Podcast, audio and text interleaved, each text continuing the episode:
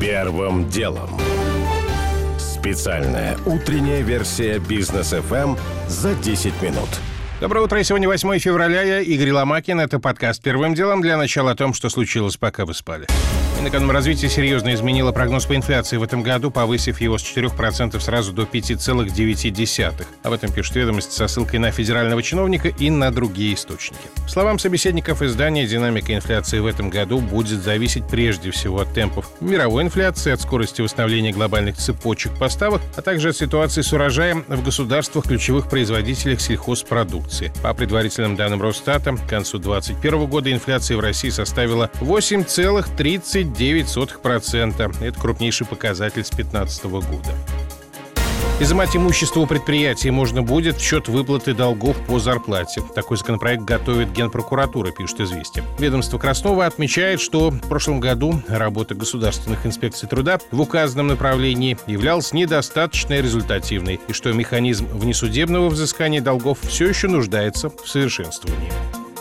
Мы разберемся сами здесь. Петр Порошенко отказался от предложения о политическом убежище, которое прозвучало из уст Владимира Путина, по мнению которого преследование бывшего украинского президента как государственного преступника – это чрезмерная заявка на успех действующего руководства Украины. Неожиданное предложение Путин озвучил на пресс-конференции с Эммануэлем Макроном, а о ней подробнее в основной части выпуска ухудшилось состояние здоровья находящегося в СИЗО ректора Шанинки Сергея Зуева. Как сказал РБК-член ОНК Москвы Александр Хуруджи, Зуев не может передвигаться, у него усиливается одышка, наблюдаются тремор рук, головокружение и повышенное давление. В УФСИН по Москве, в свою очередь, заявили, что обвиняемый находится под постоянным наблюдением медработников и необходимая медпомощь ему оказывается в полном объеме.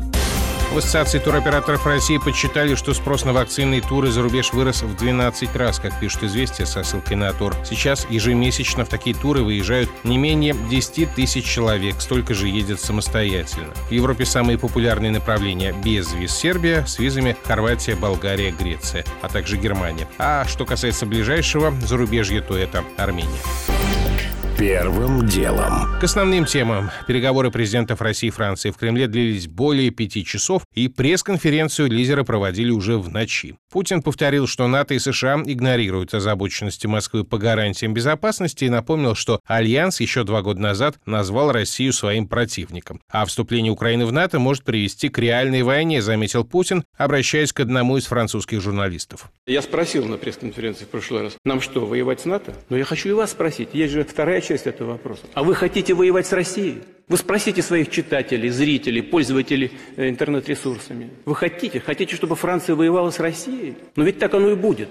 Путин также обратил внимание, что нынешняя власть в Киеве взяла курс на демонтаж минских договоренностей. Президенту действующему он недавно заявил, что мне один пункт не нравится из этих Минских соглашений. Ну, нравится, не нравится, терпи, моя красавица. Надо исполнять. Макрон в своих высказываниях был не столь ярок, сказал, что Россия и Франция с Западом имеют разные взгляды, это нужно понимать и принимать, но что без диалога с Москвой невозможно построить мир в Европе. Еще есть возможность найти мирный путь, заявил Макрон, отметив, что новые решения по безопасности в Европе, возможно, будут новаторскими. Вообще, по итогам пресс-конференции не было ощущения, что позиции сторон сблизились. Напротив, показалось, что более пяти часов шел обмен трудносовместимыми мнениями. Впрочем, Путин коротко упомянул некоторые предложения Макрона как заслуживающие интереса и дальнейших переговоров, но все будет зависеть от результатов его вторничной поездки в Киев. Сразу после этого президента созвонятся. Продолжит Георгий Вовт. Визит Макрона в Москву преследовал в первую очередь две задачи. Первая – прощупать возможность переговоров с Москвой по разоруженческим темам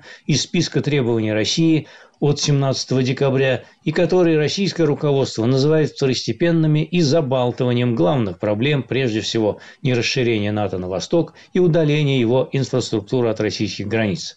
Вторая состояла в том, чтобы понять, в чем все-таки западные союзники могут пойти навстречу российскому президенту, подтвердив это какими-то конкретными действиями. Наконец, французский лидер хотел бы вдохнуть новое дыхание в почти уже мертвый нормандский формат. Но для этого все же надо как-то убедить Киев пойти на выполнение Минских соглашений. А сделать это Макрону будет не проще, чем добиться согласия Путина на вступление Украины в НАТО. Впрочем, если кто-то получает удовольствие от самого процесса челночной дипломатии, то почему бы ему в этом не пойти навстречу? Любые переговоры ведь лучше войны. Пусть длятся. Георгий Буфт. Первым делом. Между тем, в Вашингтоне прошла встреча лидеров США и Германии. Джо Байден на совместной пресс-конференции назвал Берлин одним из ближайших союзников и сказал, что Запад готов в случае вторжения на Украину быстро ввести в отношении России санкции. Они ударят в том числе и по интересам западных стран, сказал Байден, но окажут глубокое влияние на экономику России. Президент США заявил, что в случае вторжения Америка не допустит запуска Северного потока-2 и при этом готова покрыть существенную часть потребностей европейских стран в природном газе если его поставки из России будут приостановлены. Тут СМИ обратили внимание на немецкого канцлера, который о судьбе газопровода ничего сам не сказал, а только пообещал, что Берлин поддержит союзника в вопросе санкций против Москвы. Уже после пресс-конференции журналист CNN попросил Олафа Шольца объяснить, почему тот ушел от ответа на вопрос о судьбе Северного потока-2, и канцлер снова ничего прямо не ответил.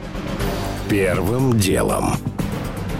И в продолжении темы санкций издание The Bell со ссылкой на источники пишет, что крупные российские корпорации провели стресс-тесты на случай жестких западных ограничений, а именно отключение от межбанковской системы SWIFT, запрета на поставку программного обеспечения, микроэлектроники и серверов. Если верить собеседникам, уже отчитались об учениях Почты России, Аэрофлот и РЖД. И, как выразился собеседник издания, отчитываются все бодро, но в частных разговорах говорят катастрофа. На самом деле масштабы бедствия будут зависеть от того, что против нас готовы применить. Обновление ПО пережить можно, но где гарантия, что нам дистанционно не отключат компьютеры? Вполне серьезно размышляет глава компании Кребрум Игорь Ашманов перестанут продавать новые версии или давать обновления, либо попытаются отключить уже купленные версии, там, условно говоря, Windows, каких-то серверов и так далее. От этого будет, конечно, зависеть сила удара. Не будут продавать новые сервера и персональные компьютеры и маршрутизаторы сюда. Конкретного бизнеса это коснется не сразу, потому что, ну, железо же закуплено, оно работает. А вот если будет применена какая-то закладка, которая прямо существующие железки выключает, я вообще этого тоже не исключаю, потому что примеры существуют таких вещей, то тут, конечно, это может очень сильно повлиять, просто работа встанет.